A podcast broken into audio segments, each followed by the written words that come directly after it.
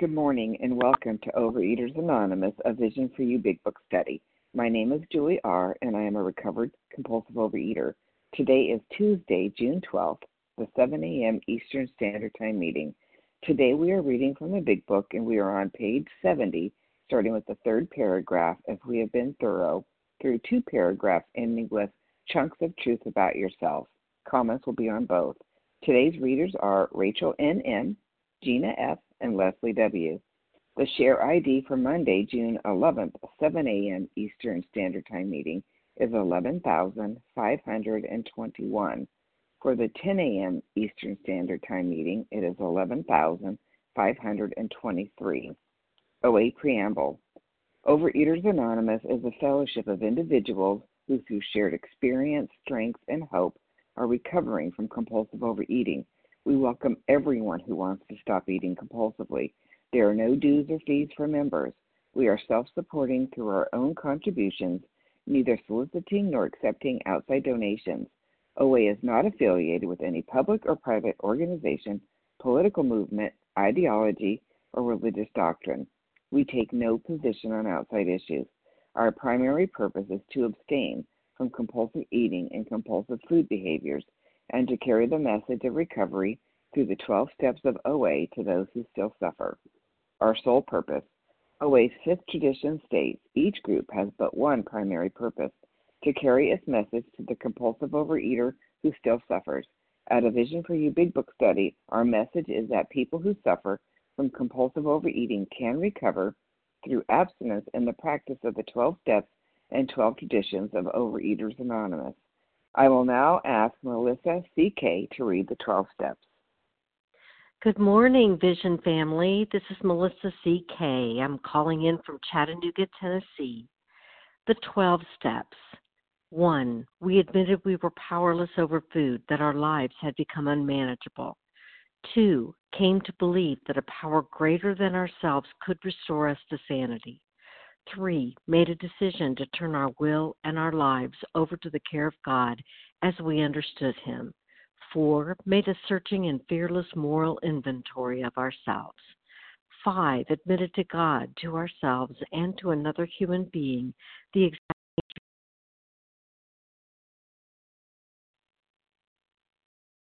nature. We lost you, Melissa.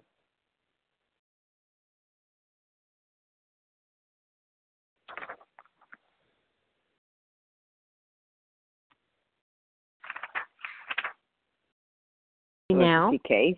Yes, now we can. Okay, sorry about that. Let's see, where was I? I think step 6, we're entirely ready to have God remove all these defects of character. 7, humbly asked Him to remove our shortcomings. 8, made a list of all persons we had harmed and became willing to make amends to them all.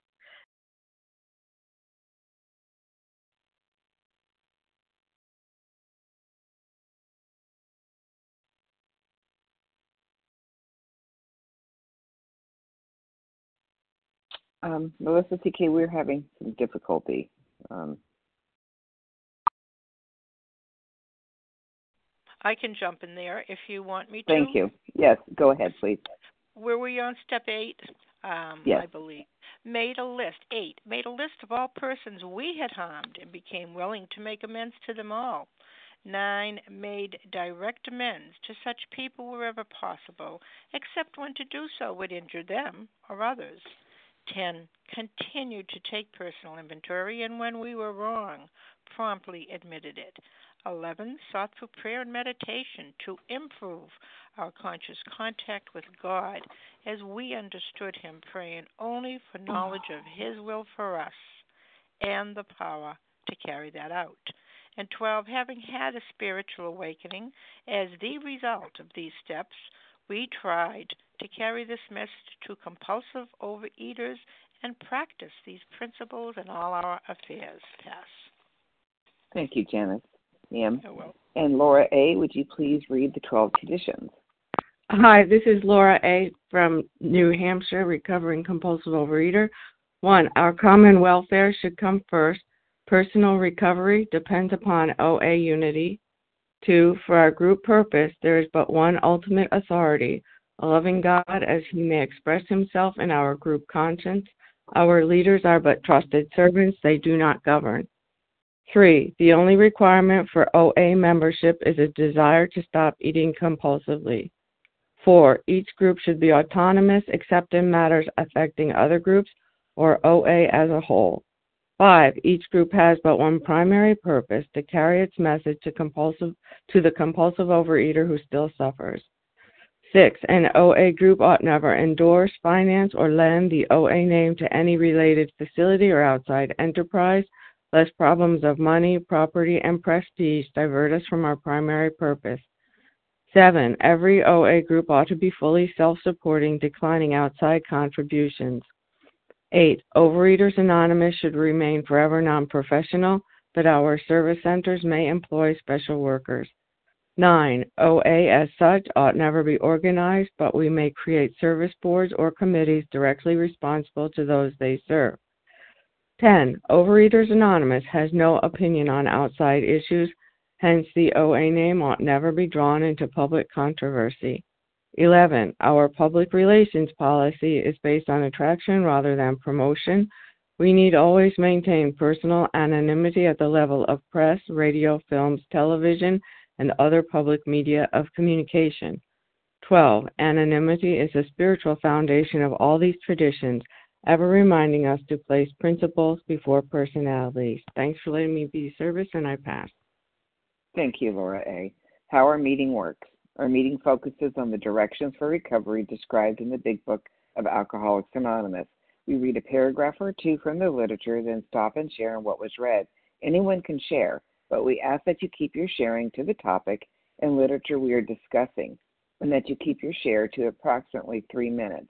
Singleness of purpose reminds us to identify as compulsive overeaters only. Our abstinence requirement for moderators is 1 year and for readers is 6 months. There is no abstinence requirement for sharing on topic. This meeting does request that your sharing be directly linked to what was read.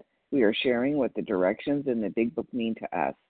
To share, press star 1 to unmute. Once you are done sharing, let us know by saying pass, then press star 1 to mute your phone. In order to have a quiet meeting, everyone's phone except the speaker should be muted. Today we resume our study of the Big Book on page 70, starting with the third paragraph. If we have been thorough, reading through 2 paragraphs ending with chunks of truth about yourself. Comments will be on both. I will now ask Rachel N M to begin reading. Good morning. This is Rachel N M. I'm a grateful, recovered, compulsive overeater and anorexic. If we have been thorough about our personal inventory, we have written down a lot. We have listed and analyzed our resentments. We have begun to comprehend their futility and their fatality. We have commenced to see their terrible destructiveness. We have begun to learn tolerance, patience, and goodwill toward all men, even our enemies, for we look on them as sick people. We have listed the people we have hurt by our conduct and are willing to straighten out the past if we can. In this book you read again and again that faith did for us what we could not do for ourselves.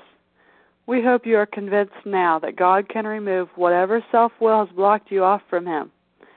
If you have already made a decision and an inventory of your grosser handicaps, you have made a good beginning.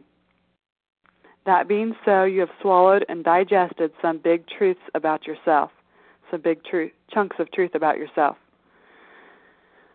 Well, we look at this Big Book as a textbook here, and so these last couple paragraphs of the chapter, How It Works, are summarizing the chapter. And what we've done, and it's interesting to note that alcohol is not even mentioned, because we know that was put down in the earlier chapters at step 1, and that the bigger part of my disease is my inside, my head, and my heart. And I really resonate with what it says that. First of all, we've done a lot. We've written down a lot. at this step in our journey, at this place in our journey. And yet we have only begun to comprehend the futility and the fatality of our resentments. And we have only begun to learn tolerance, patience, and goodwill toward all men. And I relate with that. I feel so grateful that food is not an issue in my life anymore. And I feel so grateful for this way of life that I've learned through the big book, that God has shown me his way. And yet, a few years into abstinence and into recovery, and I still feel like I'm at the beginning of my journey and really realizing the futility of and fatality of self-will and how to treat other people and even feel inside towards other people the tolerance, patience, and goodwill that God has towards me. So it's definitely a continuing journey for me. I'm so thankful for what God has done for me, and I absolutely can give testimony that faith has done for me what I could never have done for myself, and that God has removed plenty of self-will from me, even though he has more work to do with me in the future, I trust. And thank you for allowing me to do service. I pass. Thank you very much, Rachel N. M. And who would like to share on the two paragraphs that were just read? Lisa Nancy B. H. Lisa K- B. Katie F. Nancy H. There was somebody right after Nancy H., a woman. Katie F. Katie F. Larry K. We'll take one more. P. Who? Tenzin P. Tenzin P. Okay, great. So it'll be Lisa B., Nancy H., Katie F., Larry K., Tenzin P. Go ahead, Lisa B. Good morning. My name is Lisa B. I'm a grateful, recovered, compulsive overeater in Greenville, South Carolina. And thank you, Julie, for your service. I was listening to the reading this morning, and I read it before our meeting started. And what came to my mind is the internal dilemma. My problem is internal. And, in this chapter that we're just concluding today, it's telling me, and I was just looking for the page, on page 64, it says, when the spiritual malady is overcome, we straighten out mentally and physically. And I can share with you that is my experience. I want to forget often that this is internal. I want to try and make the things outside of me better. I've been doing that my whole life. And when I started this book in this process with my big book guide, starting with the title page and seeing that the very first promise for me is there on the title page, that how many thousands of men and women have recovered from alcoholism, that's a promise for me. But the thing about this step in step 4 is seeing the internal problem, the internal dilemma and the denial. And, when I finished this step and went on to step 5, there were still many things that I had not yet seen that my higher power just did not reveal to me. And I didn't get to see many of those things until I got into my 10th step and got unblocked from doing steps 4 through 9. And it's an ongoing journey. But I just need to share about the promise of that consciousness, the consciousness today of my higher power, the awareness of that presence is the most important thing for me. And, I can read this book and study it, and I will not get recovered. I must do what it says in this book really precisely. It is a recipe, and that's what failed me all through the years. I kept wanting to leave something out. Even in abstinence, I still want to try and leave something out. And I recently, through the help of many recovered fellows, was able to uncover yet another thing that was on my abstinent food plan that became way too important for me. And that's so important for me to surrender it because I desperately need that connection with my higher power. And I'm so grateful today to be recovered and be in the solution. I pass. Thank you, Lisa B. Nancy H., followed by Katie F.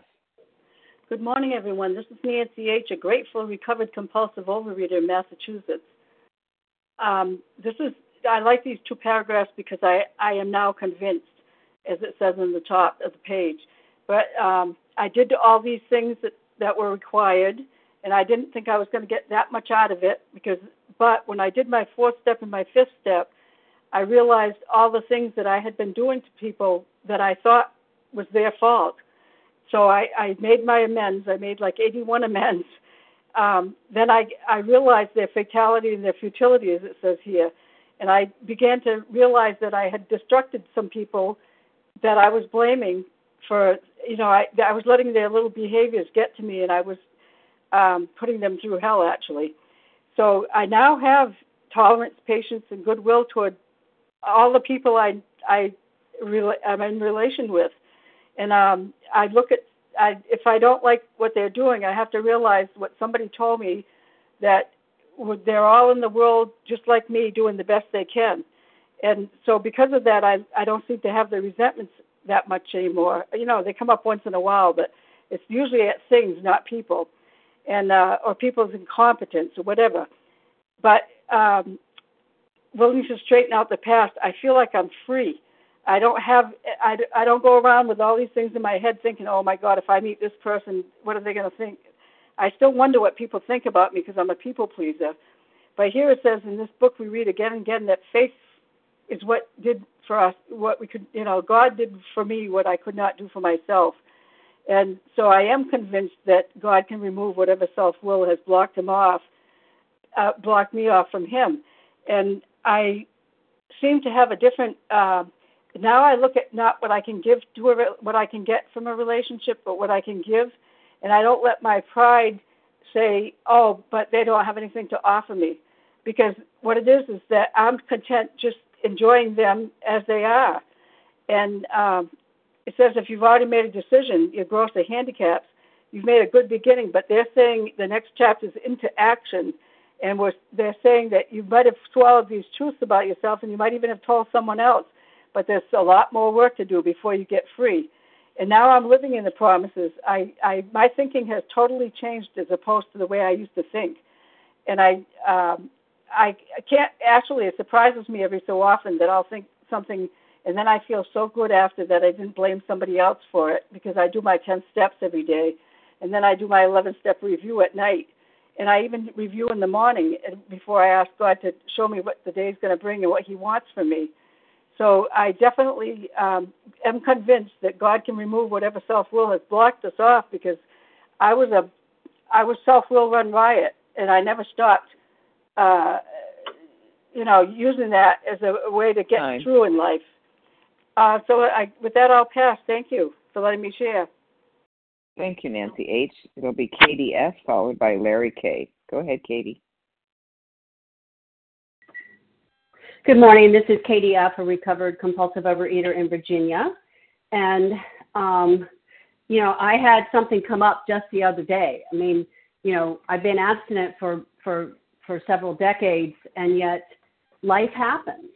I've had to learn that even though I've done these steps, and even though I feel so recovered and changed and look at me, which, of course, I'm saying that tongue in cheek. I hope I don't live that way. But I think that because I've learned all these spiritual principles, that everything's going to be smooth all the time. I have had to learn that isn't the goal, that I have to learn how to live as one among many, as a fellow human in this thing called life. And, so I was literally in the middle of a very frustrating situation, and I read this paragraph, we've begun to comprehend their futility and their fatality.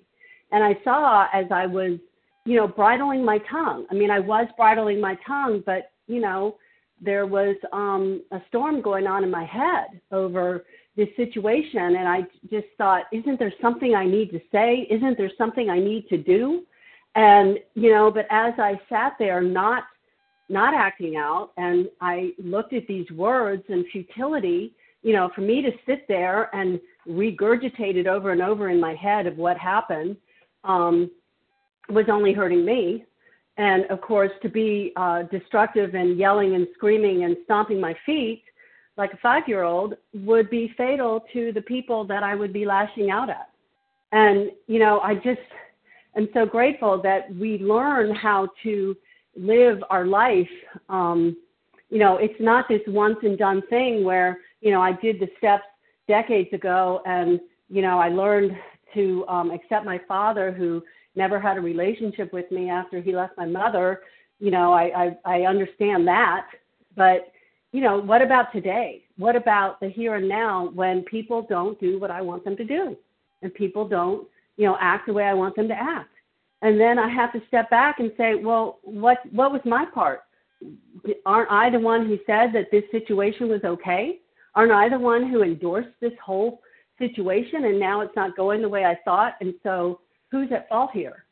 And, you know, I couldn't do that if I was acting out in this way of screaming and yelling and just my same old, you know, or silent scorn.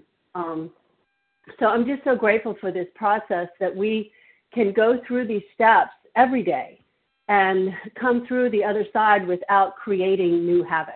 And with that, I'll pass. Thank you, Katie F. Larry K, followed by Tenzin P. Good morning. Good morning. Thanks for your service. The,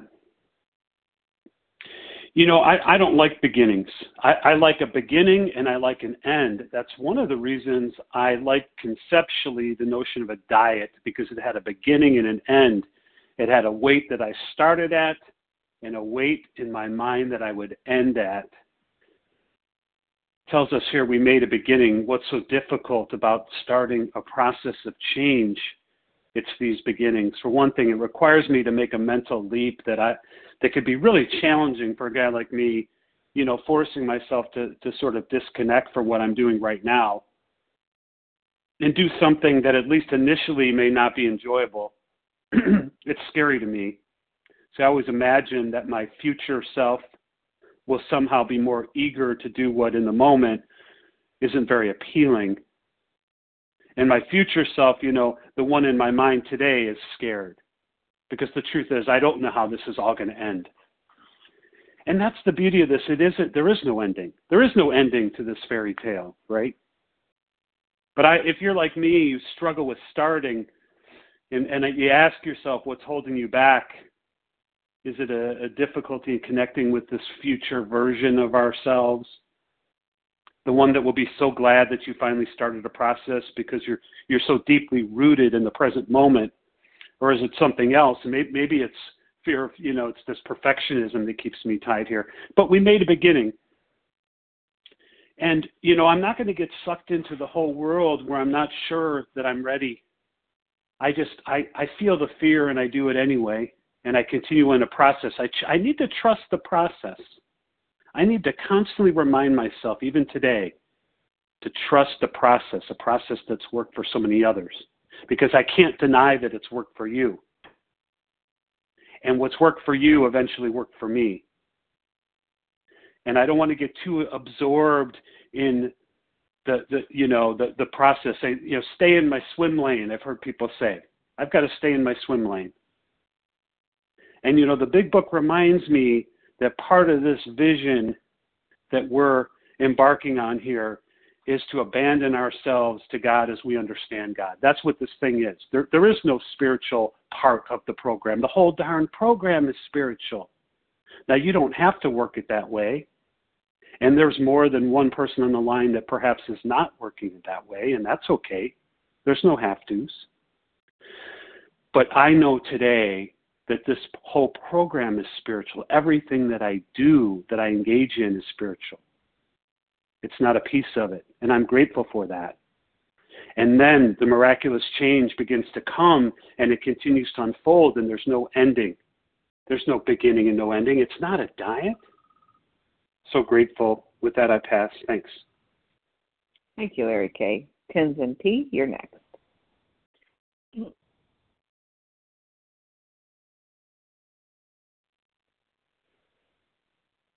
Hi, I'm here. Yes, good morning, everyone. So grateful for where we are in the big book and all the shares. Wow. So these two paragraphs, they sum up where we have been in this process and also give us pointers about where we are headed. And it's wonderful. So if we have been through our personal inventory, if we have been thorough with our personal inventory, we have written down a lot. I read that and I went, ha, ha, ha. Well, my perfectionism also got involved in my fourth step, this current fourth step. There were hundreds on the list. And we have listed and analyzed our resentments, begun to comprehend their futility and fatality. I find at this point I'm in my ninth step, working as best of my ability, 10, 11, 12 as well.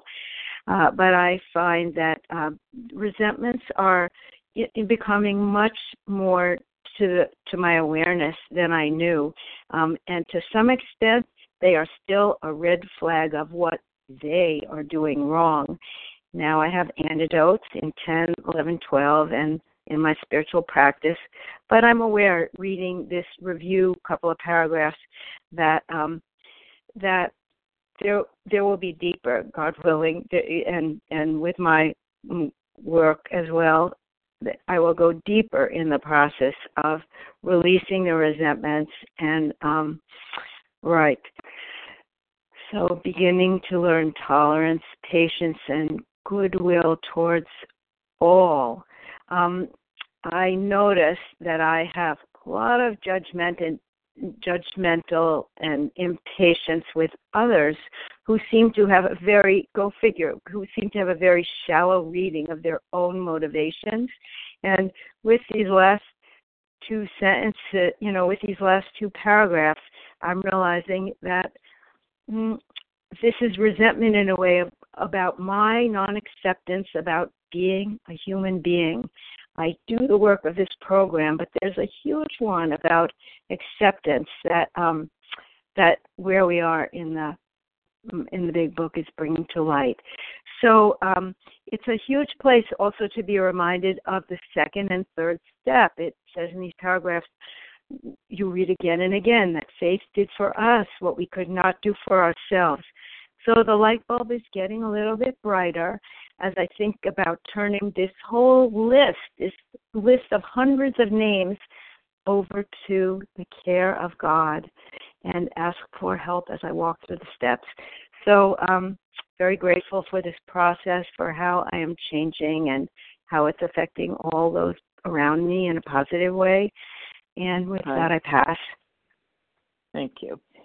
For those who just got on the line, we read two paragraphs starting on page 70. If we have been thorough about our personal inventory, through the second paragraph on page 71, ending with some big chunks of truth about yourself. And who would like to share? Debbie R. Debbie R. Melissa C. Melissa C. I didn't catch that. Kathy K. Kathy K. Yes. Anyone else? Leah M. Carolyn S.H. Leah M. Carolyn S.H. Maura Z. Maura Z. Okay, we're going to stop there. So I have Debbie R., Melissa C., Kathy K., Leah M., Carolyn S.H., and Maura Z. Go ahead, Debbie R. Hi, my name is Debbie. I'm a real compulsive overeater, and thanks to everyone giving service on the call, and thanks to everyone on the call. My higher power has a sense of humor. I got a resentment with a coworker yesterday who offered me a sugar product, and I work as an addictions counselor. We're both addictions counselors and recovering addicts, so he understands about the alcohol and drugs and not as much about the food. And I got irate, and I was nice and blah, blah, blah. And so when I journaled about it, I realized he's not the one. Whether or not he gets it about my compulsive overeating is not the issue. There's this part of me that doesn't get it. I came into Overeaters Anonymous in September of 1987. I'm 5 days out of another relapse. And so God is awesome. And so the resentment is probably at myself and my disease. And I like the part where it says, you know, other people are sick and be loving, patient, and tolerant.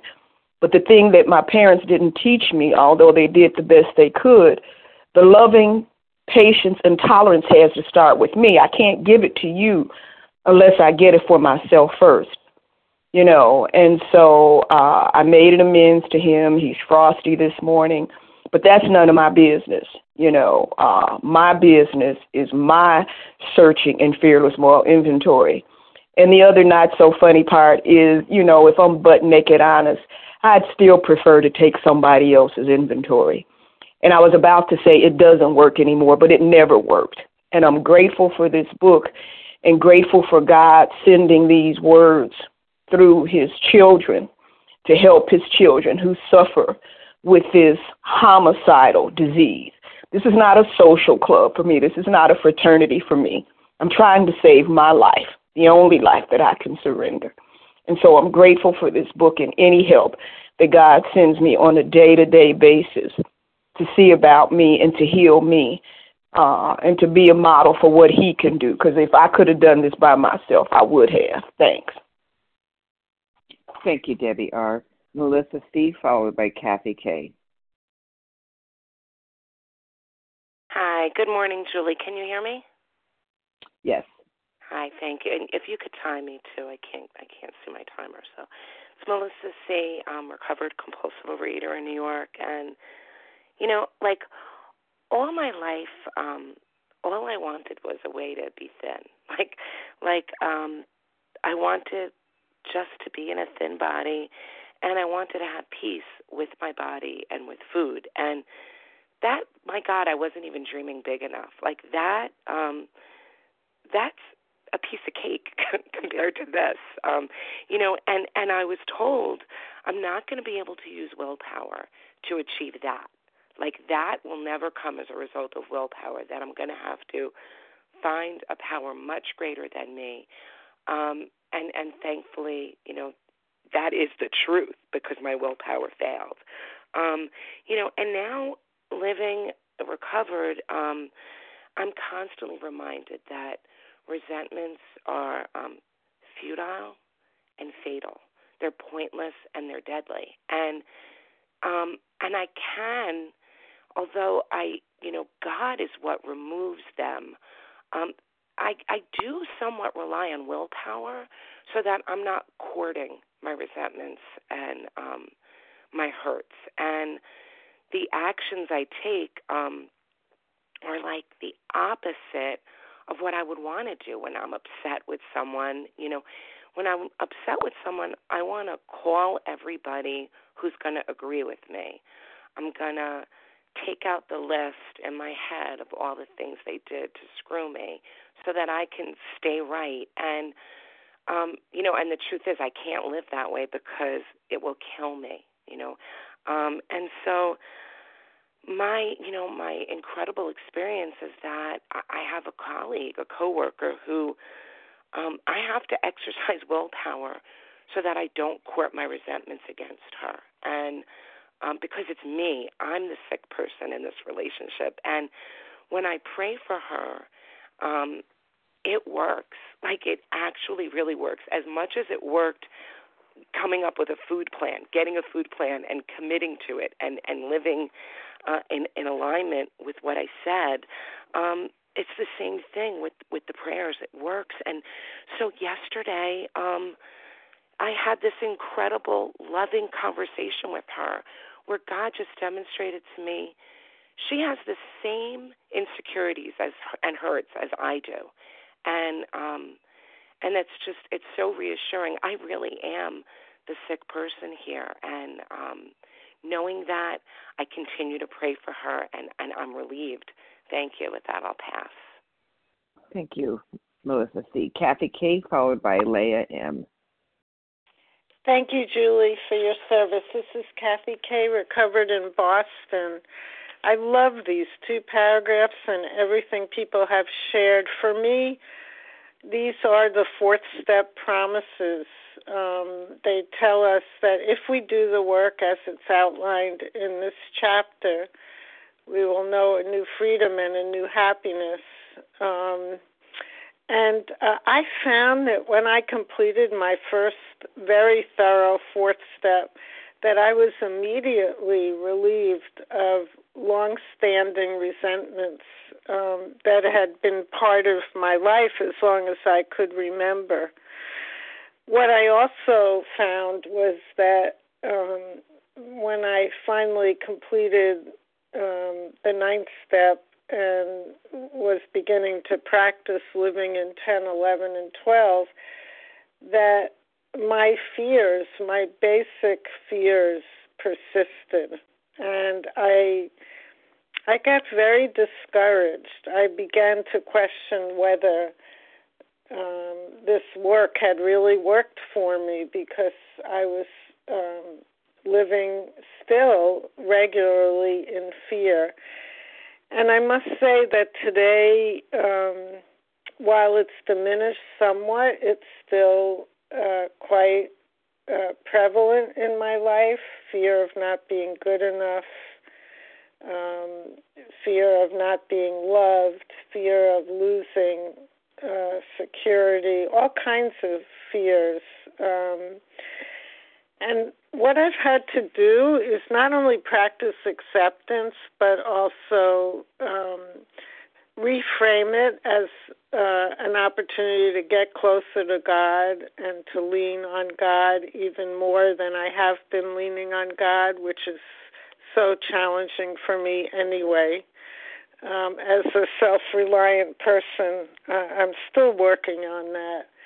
But it gives me much hope to realize that I have every day the option, the freedom, and the choice to go to God and to surrender my fear and just do the next right action that I discern He wants me to do. That's what living in these fourth step promises are about. And with that, I pass. Thank you. Thank you, Kathy K. Leah M, followed by Carolyn S.H. Thank you very much. We have begun to comprehend their futility and their fatality. We have commenced to see their terrible destructiveness. I was 23 years old when someone in whom the problem had been solved sat me down and instructed me on these directions, and I wrote down...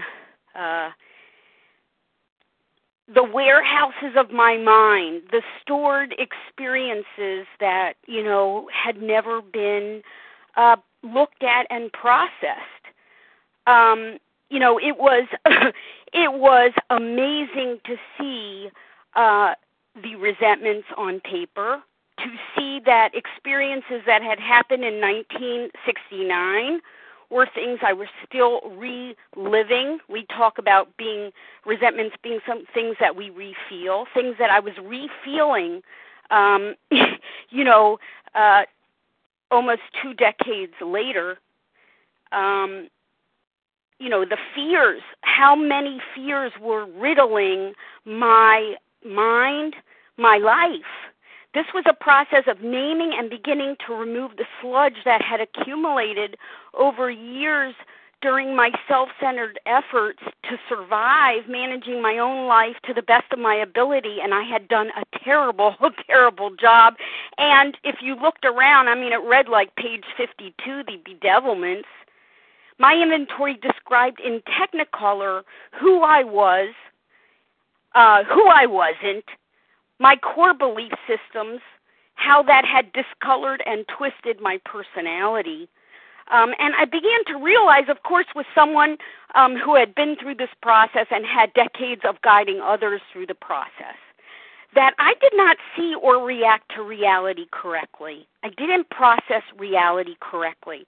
I certainly didn't process certain binge foods properly, and I did not process reality correctly. I also began to accept the truth that I could not change the past or control the future, but I did have a responsibility, and taking this first action step of step 4 was a responsibility in my recovery for my own attitudes, my own efforts, and my own behavior in the present.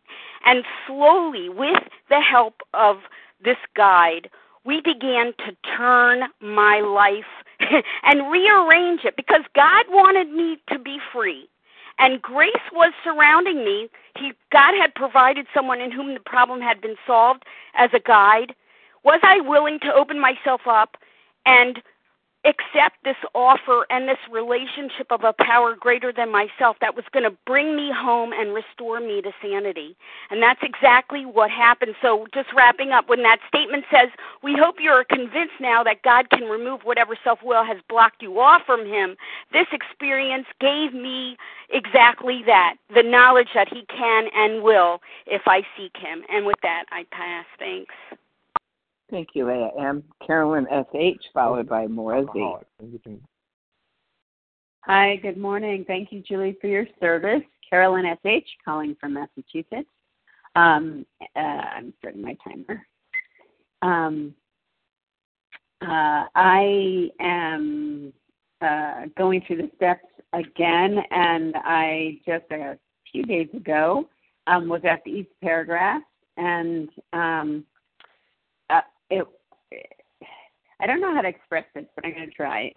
I'm actually grateful for the fact that I learned over the past several months that my abstinence was not abstinent. My quote abstinence was not abstinent because then I had the opportunity to kind of start again and to get entirely abstinent and start from step one.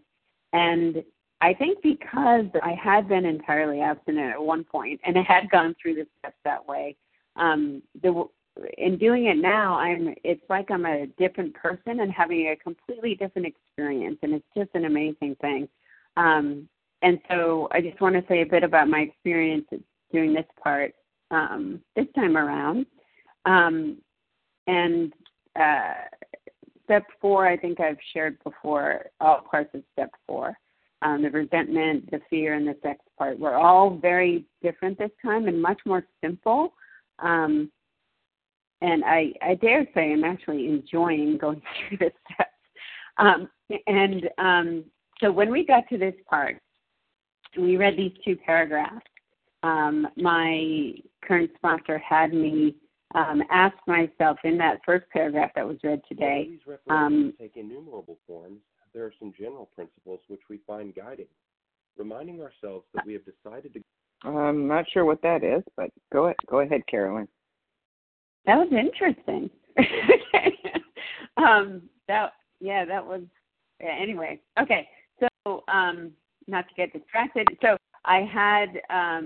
She asked me to ask myself the question, like the sentences that are in that first paragraph, to ask them as questions. Now that I've listed and analyzed my resentments, do I feel like I've begun to comprehend their futility and their fatality? And I had to stop and think about that. And it was really interesting because part of me was like, well, I guess, and I had to really. If the answer is no, then something's wrong. Then I got to go back, right? So I really had to think about it and look at my column fours and then say yes, yes. And what was striking to me was that it wasn't a clear, immediate yes. Like, are you kidding me? What?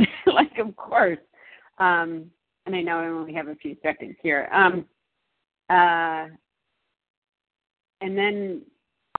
Just the whole realization, asking all those, all the comments there in that paragraph, asking them as questions, really made me pause and think. This, the whole point of this process is to see that I'm the one doing it, right? That it's the whole point is to let go.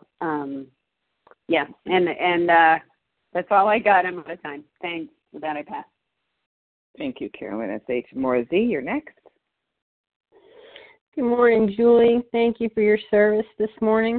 I'm trying to get my new phone to figure out how to get to my timer. There it is. Maura Z, recovered in Virginia. Thank you for your service, Julie. I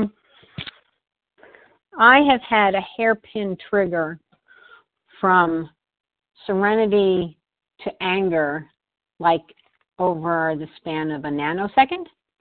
And this included the forms of frustration and annoyance and irritation, all of those things I learned since coming into program are just you know, different words all speaking to anger.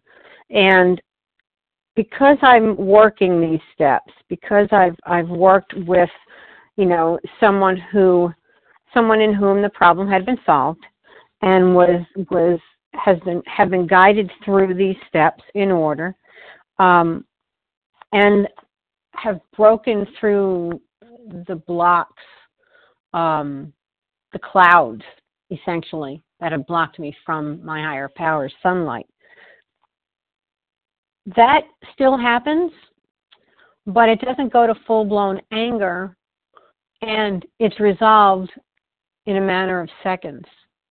I was backing into my parking spot the other afternoon, and my neighbor was sitting in her car with the car door open. And so I honked as gently as I could, and she turned around and she started mouthing off. She's got some mental health issues. So my first reaction was, oh, well, here she goes again. And then my second reaction was, please, God, help her to let go of this anger. That thought was not from me.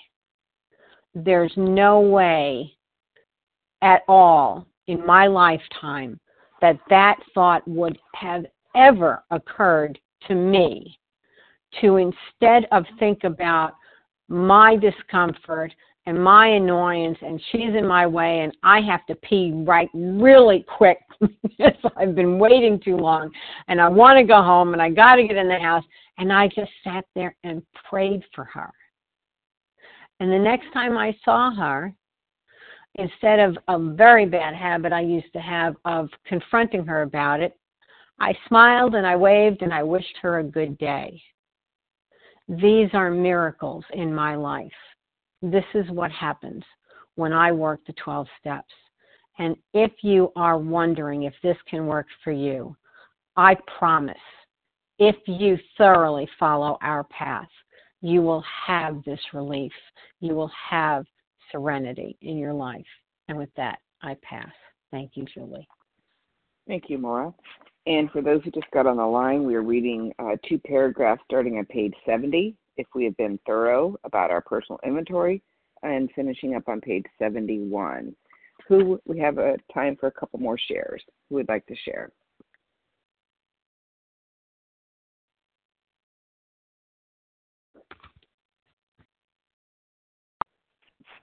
I'm sure someone wants to share.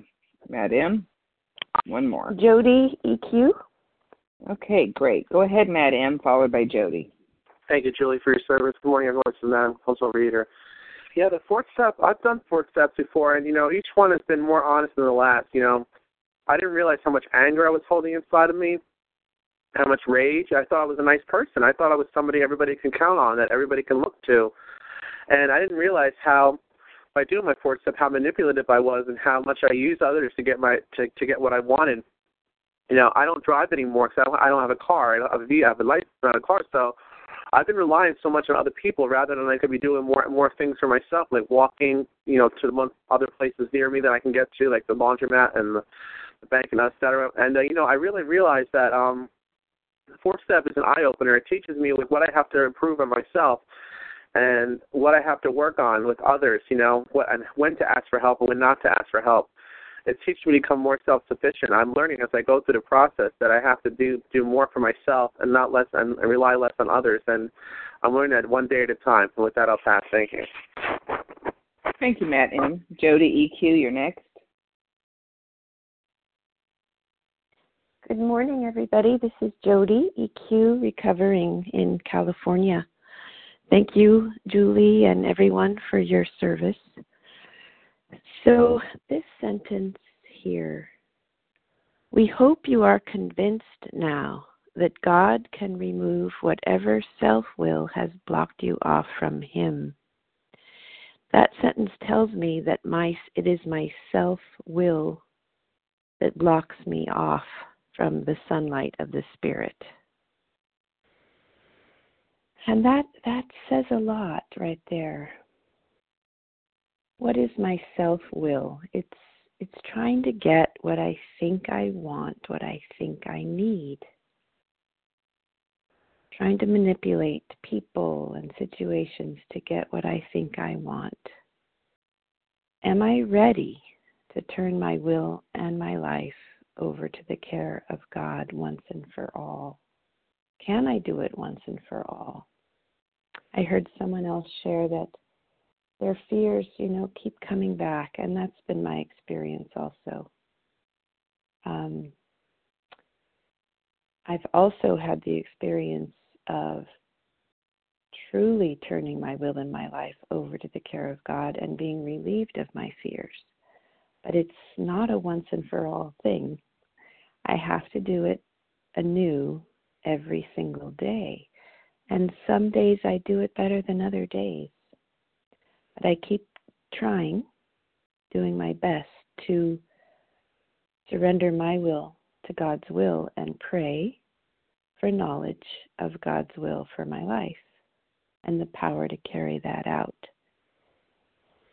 And I have to also acknowledge the obvious connection that I do have and the guidance that I do receive and the blessings that I have received.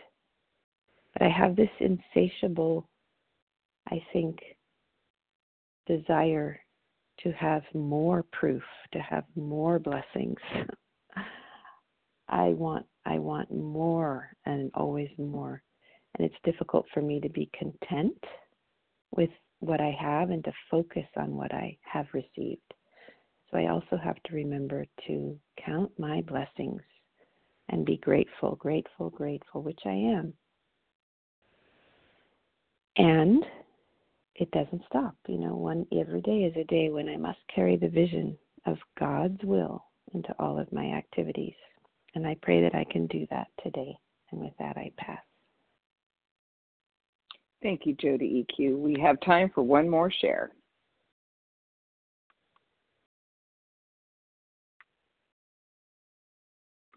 Harlan G. Hi, my name is Nancy R. Go ahead, Harlan. Okay. I'll make it short, Nancy. Maybe there'll be time for both of us. I haven't been on the line for a while. I've gone through knee replacement. I'm just so happy to be back able to listen today. And it says here, we have begun to comprehend their futility and their fatality. Talking about resentments, they're futile, they're without purpose, they're fatal, they're killing me. My whole life I wanted to eat that rat poison and watch you die. That we have commenced to see their terrible destructiveness. We have begun to learn tolerance, patience, and goodwill toward all men, even our enemies. But we look on them as sick people. Why? How do I get to there? I get there through the sick man's prayer. And it's in this book I'm going to read again and again that faith could do for me what I could not do for myself. I could not make myself a person who didn't feel resentment. I could not make myself feel that I didn't have fear or insecurity.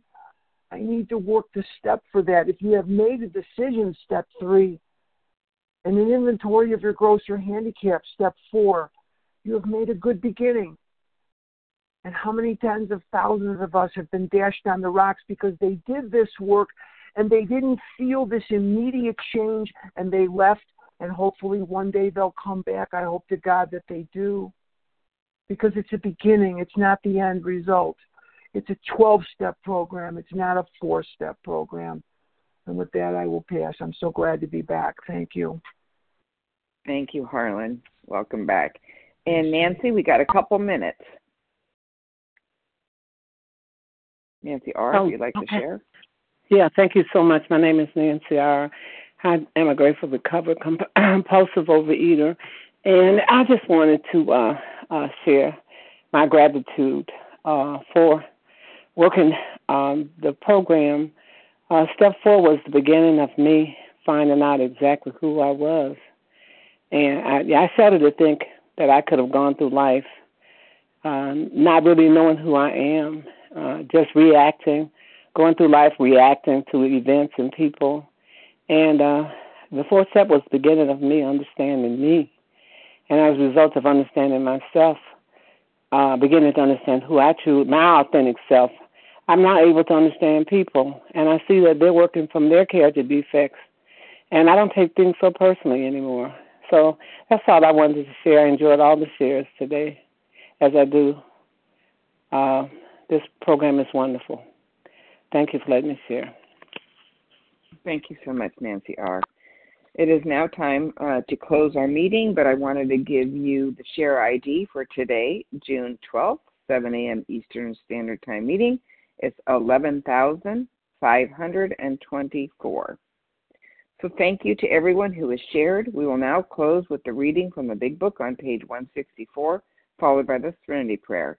And will Gina F. please read A Vision for You? Our book is meant to be suggestive only. Hi, can you hear me? Yes. Okay, great. Our book is meant to be suggestive only. We realize we know only a little. God will constantly disclose more to you and to us. Ask him in your morning meditation what you can do each day for the man who is still sick. The answers will come if your own house is in order. But obviously, you cannot transmit something you haven't got. See to it that your relationship with him is right, and great events will come to pass for you and countless others. This is the great fact for us. Abandon yourself to God as you understand God. Admit your faults to him and your fellows. Clear away the wreckage of your past. Give freely of what you find and join us. We shall be with you in the fellowship of the Spirit, and you will surely meet some of us as you trudge the road of happy destiny. May God bless you and keep you until then.